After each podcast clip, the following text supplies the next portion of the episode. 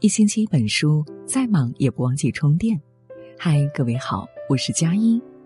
那么今晚想和大家分享到的文章是：会夸人是最顶级的情商。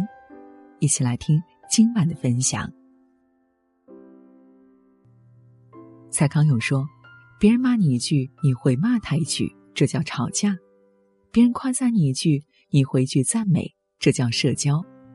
每个人都渴望被认可。”赞美之于人心，如阳光之于万物。打动人最好的方式，就是善意的赞许。会夸人，是一个人最顶级的情商。前几天，朋友小爱发一条朋友圈，晒自己周末和男友去踏青的照片，还放上了男友情人节送她的口红。图里的她眉飞色舞，笑脸盈盈，评论区清一色好评。有人夸她气色好。有人称赞他们郎才女貌，可过了会儿，一位共同好友却评论道：“原来你男朋友个子这么矮，情人节就送一个口红，这也太拿不出手了吧？”这句话在一众评论里显得十分扎眼。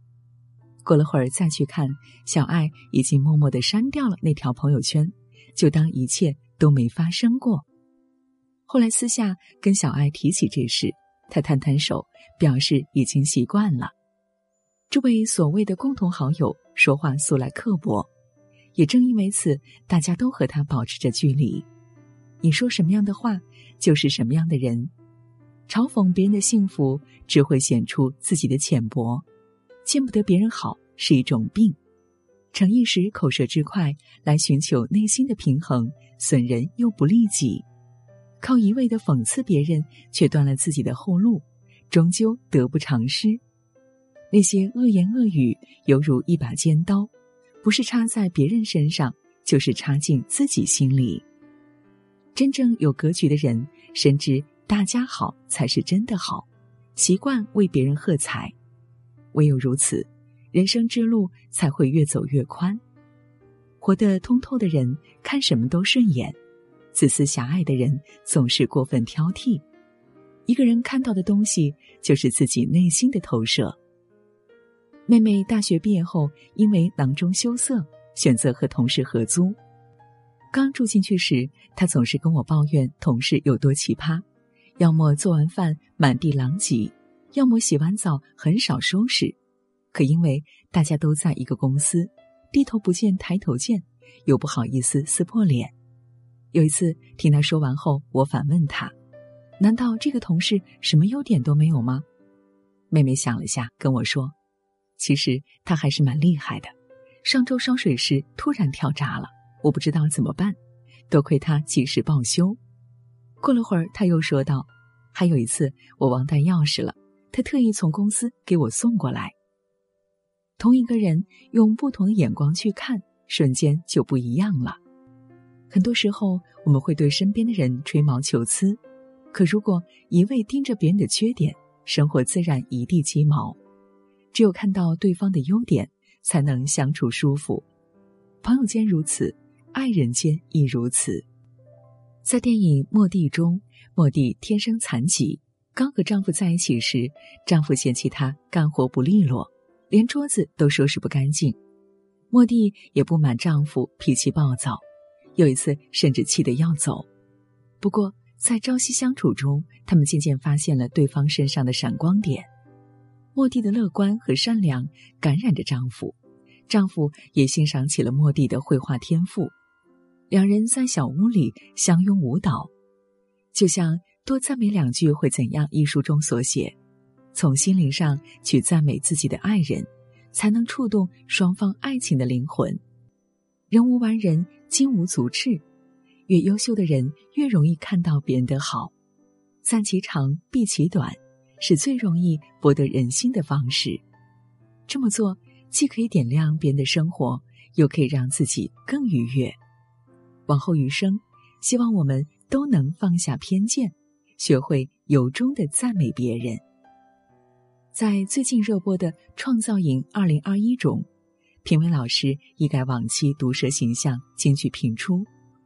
曲博宇和刘聪评级考核时，一开口就跑调了。宁静点评时没有急着否定，而是先夸赞一番。他俩很默契，屈伯宇第一句就跑掉，但刘聪第二句又能找回来。只要有一个人不准，另一个人就能唱准，实在是太厉害了。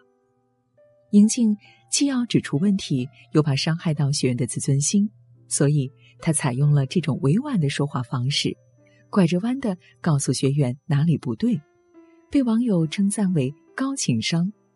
同样，邓超在看完学员表演后也说道：“你是上进的榜样，反例就是我这样的。”简单一句自嘲，巧妙的抬捧了学员。虽然学员的表演难免有些不足。但评委中肯的评价，如同黑夜中的火光，给了他们前进的动力。能说话是本能，会夸人是本事。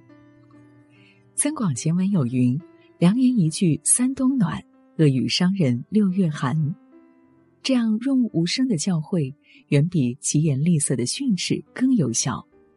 与人善言，暖如骄阳；伤人之言，如芒刺背。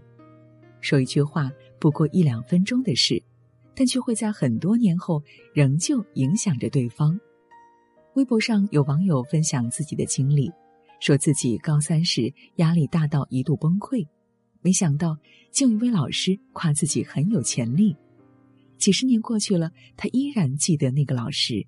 不过，有网友吐槽说，整牙前被别人说不要张嘴笑，导致现在还不敢在别人面前笑。口能吐芬芳，也能吐吉利。嘴下留德是一种高级的善良，把握方寸是一种难得的智慧。美国心理学家威廉·詹姆斯说：“人类本性上的最深企图之一，就是期望被赞美、敬佩、尊重。会夸人的人，懂得把别人放在心上，时刻照顾别人的感受。他们不会口出狂言，让别人难堪。”也不会妄自菲薄，让别人不适。静水流深，人贵谦逊。他们会在一言一语中放低自己的姿态，让别人感受到关心和尊重。人与人之间不过一场以心换心，学会欣赏别人，别人才会欣赏你。会夸人不需要多么高超的说话技巧，比技巧更重要的是真诚。在人际交往中，真心实意、赤诚以待，你就赢了。好了，这就是今晚我们想和大家分享到的内容。如果喜欢我们的文章，记得在文末给我们点个再看。最后，祝各位晚安，好梦。